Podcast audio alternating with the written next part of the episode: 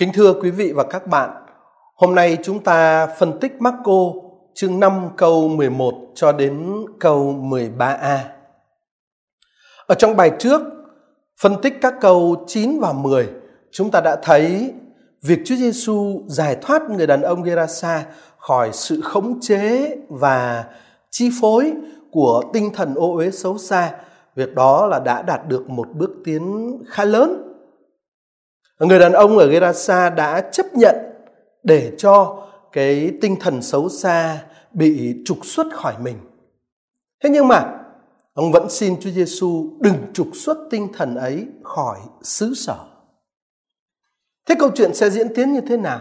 Xin mời các bạn chúng ta cùng phân tích trong ờ, bài phân tích hôm nay.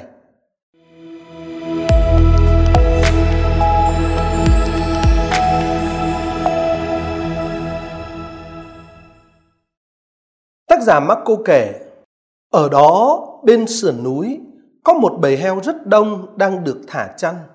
Chúng nài xin người rằng, hãy sai chúng tôi đến đàn heo kia, cho chúng tôi nhập vào chúng.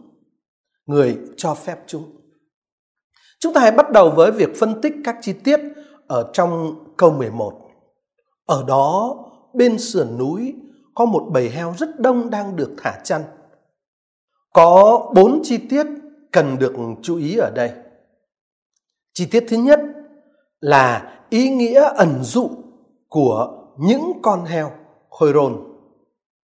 Chi tiết thứ hai là chi tiết đang ở đó, ende ekei.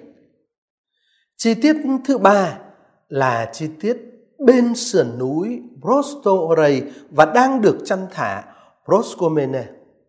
Và Chi tiết thứ tư cần được chú ý là chi tiết những con heo làm thành một bầy, một đàn rất là đông. Trước hết chúng ta vào cái chi tiết thứ nhất, chi tiết ẩn dụ của những con heo. Ở trong ờ, trình thuật này có đến 3 lần tác giả ờ, nhắc đến những con heo ở câu 11, 12 và 13 cho thấy tầm quan trọng mà tác giả muốn gán cho cái hình ảnh này. Ở trong sách ờ, ở trong trong sách Lê Vi và trong sách ờ, đệ nhị luật, nói riêng và trong cái nhìn của người Do Thái nói chung thì cái ờ, con heo là một loài vật ô uế.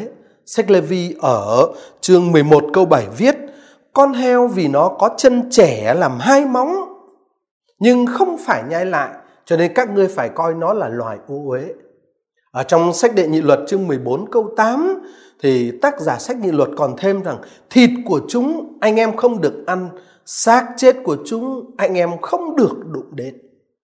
À, còn heo ở trong cái tư tưởng của người Do Thái và trong tư tưởng của cựu ước là một loài vật ô uế mà chúng ta lại tôi, tôi phải lập lại một điều là rõ ràng ở trong trình thuật này cái hình ảnh ẩn dụ con heo có một cái tầm quan trọng khi tác giả đến 3 lần trong câu 11, 12 và 13 nhắc đến những con heo. Ở chi tiết thứ hai, những con heo đang ở đó.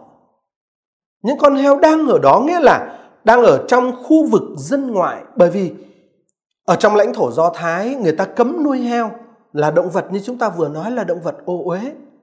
À, những con heo đang ở đó tức là đang ở cái xứ sở của người Gerasa này, xứ sở dân ngoại, chắc chắn không phải là Do Thái. Ờ, một trong những đặc điểm của việc thờ ngẫu tượng trong tư tưởng của Do Thái đấy, một trong những đặc điểm của việc thờ ngẫu tượng là người ta ăn thịt heo. Như chúng ta thấy được nói đến ở trong sách ngôn sứ Isaiah chương 65 câu 4, chương 66 câu 3, câu 7. À, xin lỗi câu 17. Thế thì cái ờ, cái cái ăn thịt heo là một cái hành vi thuộc về cái phạm vi thờ ngẫu tượng. Đó. Thế cho nên ờ, chúng ta phải chú ý cái cái cái cái chi tiết các con heo đang ở đó nghĩa là ở đó đang có cái chuyện là dung dưỡng là nuôi dưỡng là là là là sử dụng uh, cái cái cái súc vật ô ấy đó. Và ở đó đang có cái chuyện là thờ các cái ngẫu tượng thờ các cái thần này thần kia. Các rabbi từ xưa đã coi con heo là một loài động vật không thanh sạch giống như trung thành với cựu ước. Và con heo là biểu tượng các rabbi con heo coi các con heo là biểu tượng của sức mạnh nước ngoài nói chung. Sức mạnh đó áp bức Israel là dân được tuyển chọn và được thánh hiến cho Thiên Chúa. Đó là quan niệm của các rabbi thời Chúa Giêsu đó. Thế vậy chúng ta thấy có một thêm một ý nghĩa nữa của con heo. Heo trở thành như là hình ảnh của sức mạnh, như là biểu tượng của sức mạnh nước ngoài áp bức dân Do Thái. Và các rabbi đi đến cái quan niệm như thế là vì họ dựa vào Thánh Vịnh 80 câu 13 đến 14 nói về vườn nho Israel bị đàn heo dẫm đạp phá phách, heo rừng vào phá phách. Và người ta coi cái việc mà đàn heo dẫm đạp uh, uh, vườn nho đấy uh, mà vườn nho là Israel đấy là một trong những nỗi đau lớn lao cho dân thánh của Thiên Chúa. Và đi xa thêm một bước nữa vào thời của Chúa Giêsu thì người Do Thái đã áp dụng cái hình ảnh xúc phạm này vào quyền lực La Mã. À, chúng ta thấy như vậy là heo ban đầu là một cái giống vật ô uế rồi người ta đi đến chỗ dựa vào thánh vịnh 80 để áp dụng cái hình ảnh heo đó vào cho vào vào cho cái những sức mạnh ngoại bang áp bức trà đạp dân Israel dân riêng của Thiên Chúa và cụ thể là vào thời của Chúa Giêsu thì sức mạnh ngoại bang đó chính là quyền lực La Mã và ừ, cái ý nghĩa biểu tượng của hình ảnh những con heo ở trong trình thuật Marco ở đây á là là chúng ta hoàn toàn có thể hiểu trong tư tưởng của thời Chúa Giêsu ám chỉ quyền lực uh, xâm lược, quyền lực áp bức uh, của La Mã. Thế tác giả Marco khi sử dụng hình ảnh con heo là động vật ô uế ở trong bối cảnh của dân ngoại ở vùng lãnh thổ không thuộc Do Thái là vùng Gerasan này. Khi làm như vậy, tác giả đã cho thấy bất cứ quyền lực, bất kỳ, kỳ cái quyền lực áp bức phàm tục nào cũng đều là không thể chấp nhận được đối với Thiên Chúa vì là ô uế. Quyền lực ờ, áp bức ở đất nước Do Thái. Nó là ô uế không phù hợp với Thiên Chúa, được biểu tượng qua đàn heo đã đành. Mà vì đàn heo cũng xuất hiện ở đây nữa, cho nên theo cái nghĩa vậy thì cái quyền lực ờ, áp bức áp bức cả dân ngoại nữa cũng là không thể chấp nhận được đối với Thiên Chúa. Và vì vậy nó bị coi là ô uế. Và cũng có nghĩa là tất cả nhân loại đều là dân được tuyển chọn chứ không chỉ là dân Do Thái. Trong cái nhìn của Marco, khi Marco áp dụng cái hình ảnh đàn heo và quyền lực áp bức của đàn heo này vào trong một cái đà, vùng lãnh thổ là ở dân ngoại. À, thì chúng ta phải chú ý cái ý nghĩa biểu tượng của những con heo được áp dụng ở đây, được sử dụng ở đây. Rồi hơn nữa, chúng ta lại thấy những cái con heo này đang ở bên sườn núi. À, chi tiết thứ ba, việc đề cập đến ngọn núi tiếp nối với ngọn núi nơi người đàn ông bị tinh thần ối ám đã dành cả cuộc đời để tru chéo và đấy lấy đá làm tổn thương mình như được kể ở câu 5 đấy. đã là một cái chi tiết cũng rất là đáng chú ý. Thế như chúng ta đã biết, ngọn núi hoặc những ngọn núi được người xưa coi là nơi cư ngụ hoặc nơi tỏ mình của các vị thần, của thần linh. Vậy ở đây, vị trí trên sườn núi Brosto Orei cho thấy có một cái sự tiếp giáp gần với chính ngọn núi. Và có thể hiểu cái hình ảnh uh, trên sườn núi này ừ, là hình ảnh về việc được một vị thần hoặc hệ thống tôn giáo của vị thần ấy bảo vệ che chở. À, và ở trong cái tình cảnh được thần linh hoặc là uh, cái hệ thống tôn giáo của thần linh ấy bảo vệ và che chở như thế đàn heo được chăn thả, lặng lẽ gặm cỏ mà không bị xáo trộn, không gặp nguy hiểm gì. Nói cách khác, qua cái hình ảnh đàn heo được chăn thả lặng lẽ ở trên sườn núi này, tác giả cho thấy quyền lực ô uế và áp bức dựa vào sự che chở và bảo vệ của các thần linh ngoại giáo. Quyền lực đó được an bình hưởng thụ ở ngay nơi vùng đất của dân ngoại. Đó chính là cái ý nghĩa của cái hình ảnh đàn heo được đang ở đó trên sườn núi. Chi tiết thứ tư, những con heo này hợp thành một đàn, một bầy. Và tác giả Marco ghi rất rõ một đàn agele. Tính cách tập thể của hình ảnh bầy đàn này được đặt song song với cái tính cách tập thể của cơ binh. Legion ở trong câu 9 mà chúng ta đã phân tích ở những bài trước. Đàn heo ở câu 11 này cũng giống như các tinh thần ô uế ở câu 9 là một tập hợp, là một tập hợp được tạo bởi vô số, được tạo bởi rất là nhiều các cá nhân hợp nhau lại. Nếu cái tinh thần nhiều uế tự nhận mình là Legion là một cơ binh gồm ít nhất là 600 ờ, người lính thì ở đây ờ, quyền lực ô uế được uh, quyền lực áp bức của dân ngoại và tất nhiên là ô uế trong con mắt của Thiên Chúa đó quyền lực đó nó được uh, trình bày qua hình ảnh một đàn heo tức là cũng rất là đông giống như là cái tinh thần ô uế được trình bày ở câu 9 và tác giả Marco lại còn thêm rằng đàn heo này là một đàn heo lớn rất đông. Ừ, ông nói megale một đàn rất đông là hình ảnh của một khối tài sản khổng lồ đã được tích lũy. Quyền lực La Mã mà đàn heo này là đại diện, được thể hiện và được tổ chức trong xã hội dựa trên cái sức mạnh của tài sản vật chất, của số lượng tiền bạc và tài sản khổng lồ. Đàn heo là đại diện cho cái cán cân quyền lực và tài sản lớn lao đó được hợp pháp hóa và được bảo vệ bởi hệ thống tôn giáo thờ ngẫu tượng trình bày qua hình ảnh trên sườn núi. Và cái hệ thống này, cũng như là đàn heo đấy, hệ thống quyền lực tiền bạc này có vẻ rất ổn định, rất vững chắc.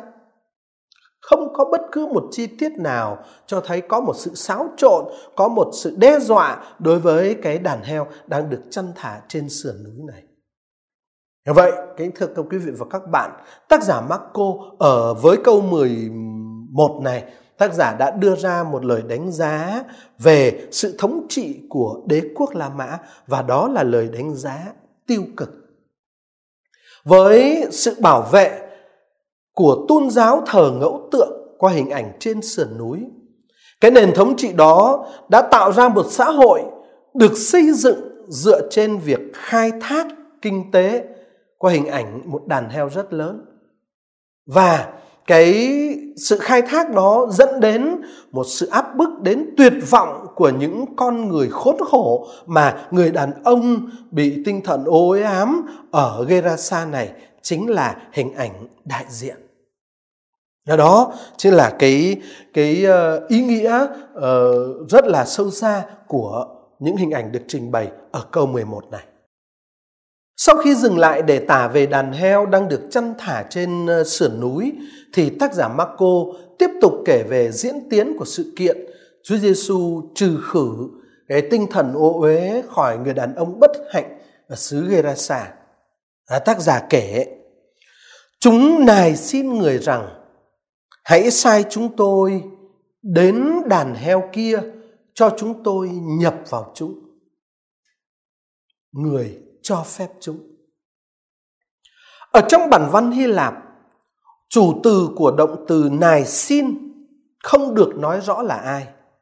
À, chúng ta biết là ở các bạn sẽ có thể thấy ở trong bản văn Hy Lạp các động từ uh, parakaleo xin và lego nói các động từ này đều được tác giả chia ở số nhiều parekalesan và legontes đều được chia số nhiều. Nhưng mà chắc chắn không phải là đàn heo. À, tại vì đàn heo không thể xin nhập vào đàn heo được. Cho nên đấy, cái cái cái số nhiều ở đây là một điều đáng chú ý. Thực ra thưa các bạn chỉ có một cách hiểu duy nhất có thể coi là hợp lý đó là các tinh thần ô uế ở số nhiều các tinh thần ô uế này xin. Và số nhiều ở đây thay vì số ít là để tương ứng với danh từ giống chung số nhiều pneumata. Và số nhiều ở đây là để phân biệt với lời xin của người đàn ông ở câu 10. Ở câu 10, ở ờ, tác giả nói ông ta xin và chia động từ ở số ít uh, chứ không phải như ở đây chúng ta đó là là là là um, chia ở số nhiều ờ, uh, parikalesan. Ở trong Marco thực ra thì đây không phải là lần duy nhất nhưng mà ở trong Marco chúng ta gặp các trường hợp các trường hợp khác nữa mà ở đó uh, pneumata tức là các tinh thần đi với động từ chia ở số nhiều. Ví dụ như ở Marco chương 1 câu 27, ở chương 3 câu 11, ở chương 5 câu 13.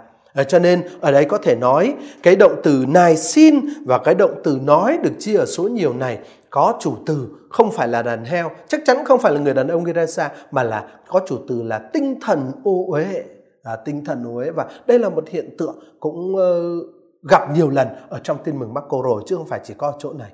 à, chúng ta xác định được chủ từ của cái việc này xin và nói ở đây là các tinh thần ô uế.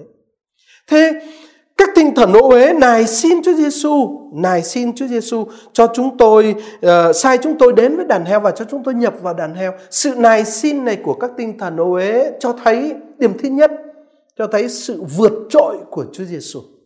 Chúa Giêsu cao cả và quyền năng hơn hẳn các quyền lực ô uế và các tinh thần xấu xa đang kiểm soát người đàn ông này, đang kiểm soát dân Gerasa.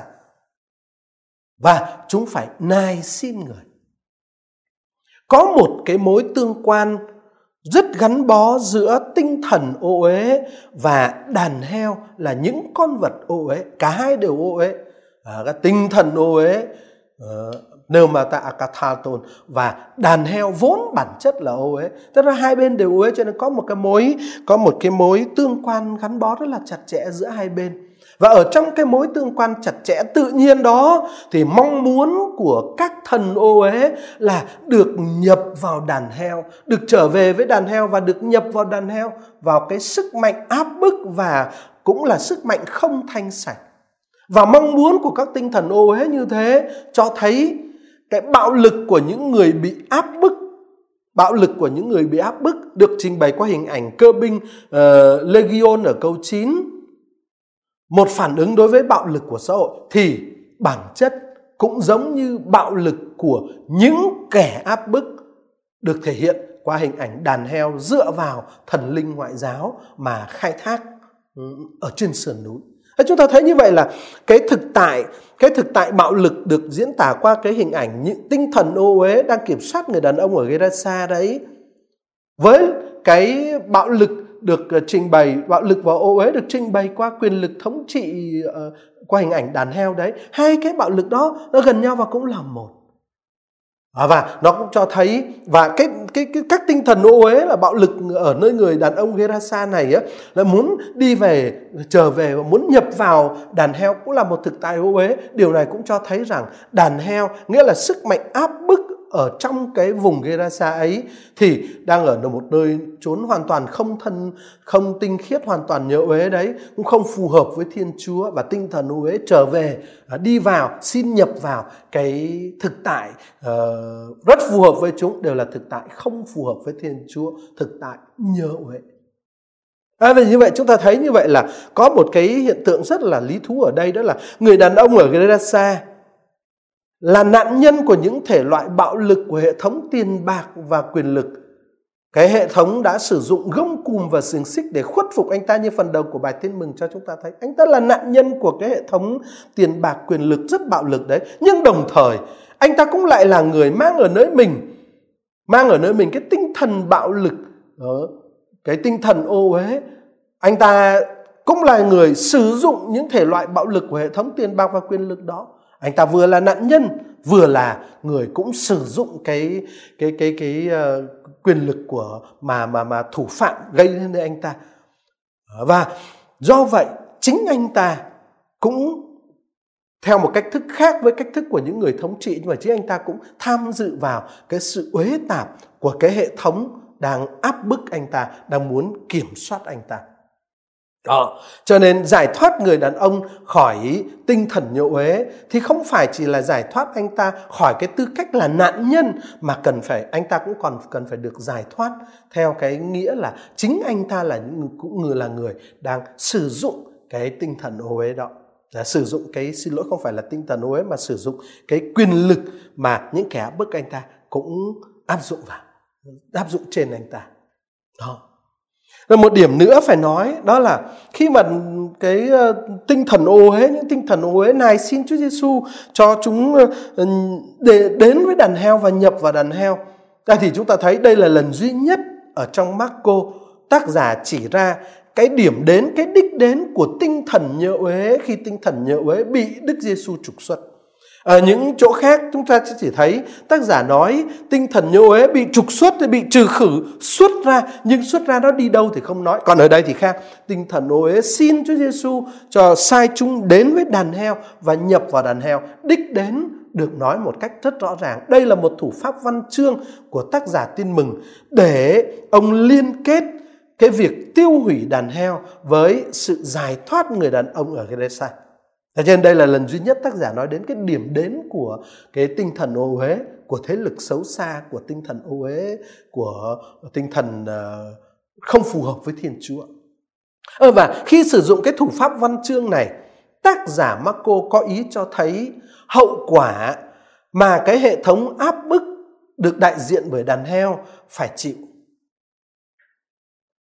Đồng thời tác giả cũng cho thấy sự tự do và mới mẻ, sự tự do rất mới mẻ, sự từ từ bỏ bạo lực mà người bị áp bức qua hình ảnh người đàn ông ở Gerasa được chữa lành này, đòi, được đòi hỏi phải đi vào, phải thực hiện. Tinh thần bạo lực, nhơ uế, phải bị từ khước và trả về cho hệ thống áp bức dựa trên cái uh, mối tương quan chặt chẽ giữa tiền bạc và quyền lực ô uế. Tinh thần bạo lực nhơ uế phải bị từ khước và phải trả về cho cái hệ thống đó. Và khi mà người đàn ông Gerasa chấp nhận cái con đường như vậy khi mà những người bị áp bức chấp nhận những con cái con đường từ bỏ tinh thần nhơ uế từ bỏ tinh thần bạo lực như vậy thì những người bị áp bức mới thực sự được tự do. Mới thực sự được tự do. Thế nên không phải là chỉ ờ, tự do ờ, khỏi khỏi quyền lực áp bức từ bên ngoài vào mà chính mình phải từ bỏ được cái tinh thần bạo lực đó.